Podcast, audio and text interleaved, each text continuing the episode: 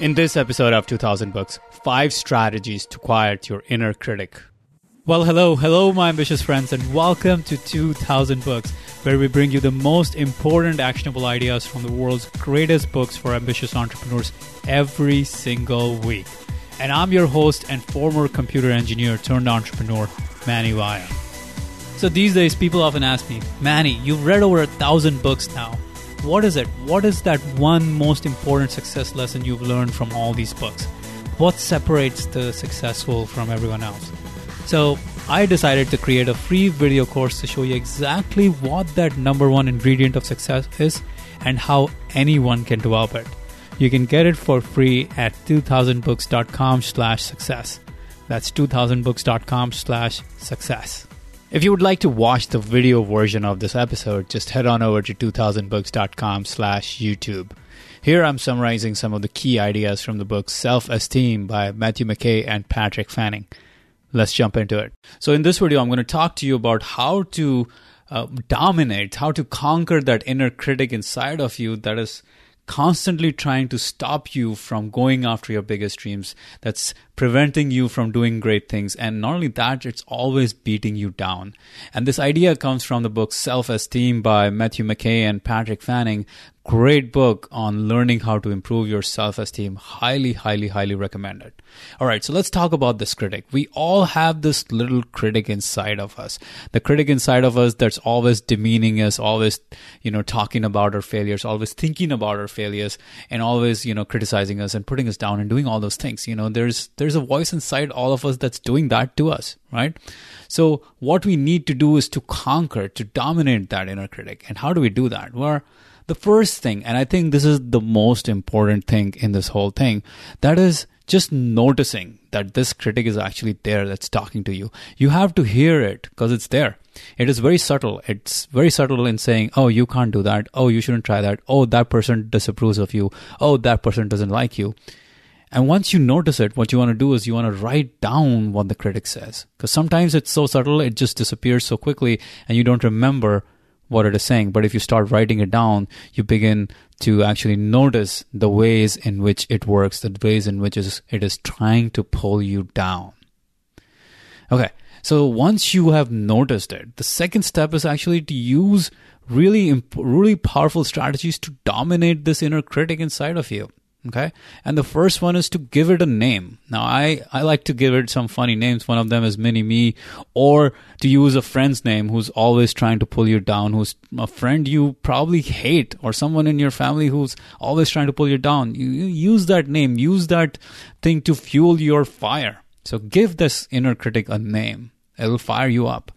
And then understand why it's trying to do what it's trying to do. Most of the times, the inner critic is trying to protect your ego. It's protecting you from failure. It's protecting you from, you know, uh, from challenges to your self-worth, your esteem, your self-confidence, all those things. It's trying to help you not get into these situations where you will be tested. But that's where our growth is.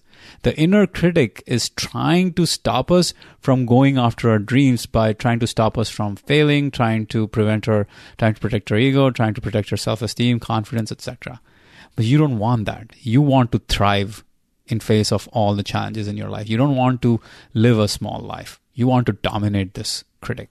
So the one of the biggest strategies you want to use is to basically talk back to it to conquer it. Okay.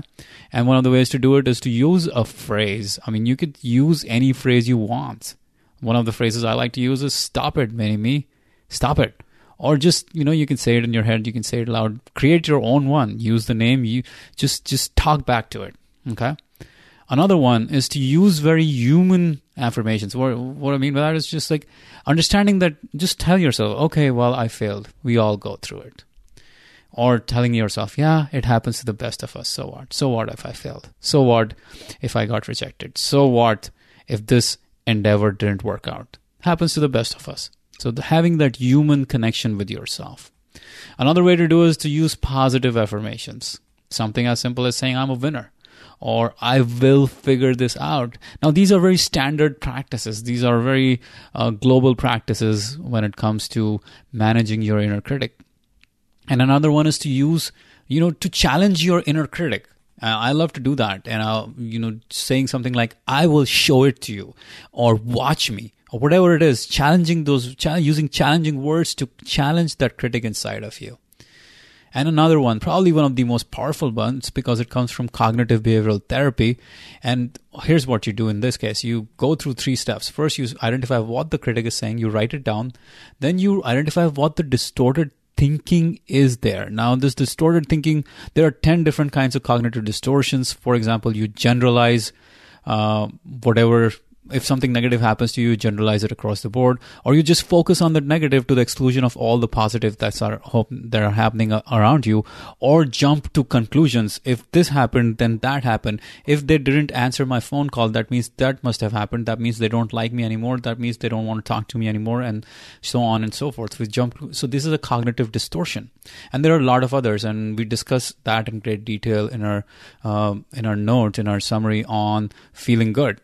And uh, that's all inside our mental toughness program. So once you figure out what these ten different distortions are and figure out what is distorted in your current thinking, what you can do is you now begin to write the correct, the rational thought instead of the distorted thought that the critic was saying. And you write it down and you write it over and over again. You do it over a period of days, and what you will find is that the critic begins to quiet down. So these are some amazing strategies to dominate that inner critic inside of you. So as more and more people find out about what I do, the question I invariably get asked is, Manny, you've read over a thousand books now. What is the most important success lesson you've learned from all these books? What is it that separates the winners, the successful, from everyone else? So I decided to create a free video course to show you exactly what that number one ingredient of success is and how anyone can develop it. You can get it for free at two thousand books dot com slash success. Well, until next time, my ambitious friends, do something great with your life. Don't waste it. So a lot of you have asked me how I consume seven books a week. Well, I do read a lot, but I also listen to audiobooks when I'm driving, when I'm working out, when I'm running errands, when I'm out running. It's such a great use of my time. And not only that, I listen to the books at three times the normal speed. Yeah, it's three x. So I consume a six-hour long book in two hours flat. I just love Audible for that. And I've been using it for years now. And right now, you can give Audible a try by signing up for a free trial membership and get any audiobook in their library for free.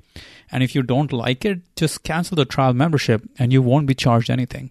However, you still get to keep the audiobook forever for free. So to avail this offer, just head on over to two thousand books dot com slash free. That's two thousand books dot com slash F R E E free.